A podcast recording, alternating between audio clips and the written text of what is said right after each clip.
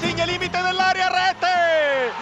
proprio lui, Insigne, sblocca la partita quando il Verona si è distratto. Insigne va ad esultare alla panchina del Napoli, 22 minuti, giocatore beccato, è bastato un attimo di distrazione, il Verona ha lasciato la difesa centralmente libera, Insigne ha calciato quasi un rigore in movimento, è l'unico italiano del Napoli in un pomeriggio non proprio felicissimo per lui, non eccezionale la sua prestazione, però finora mette la firma su quella che potrebbe essere la vittoria del Napoli thank you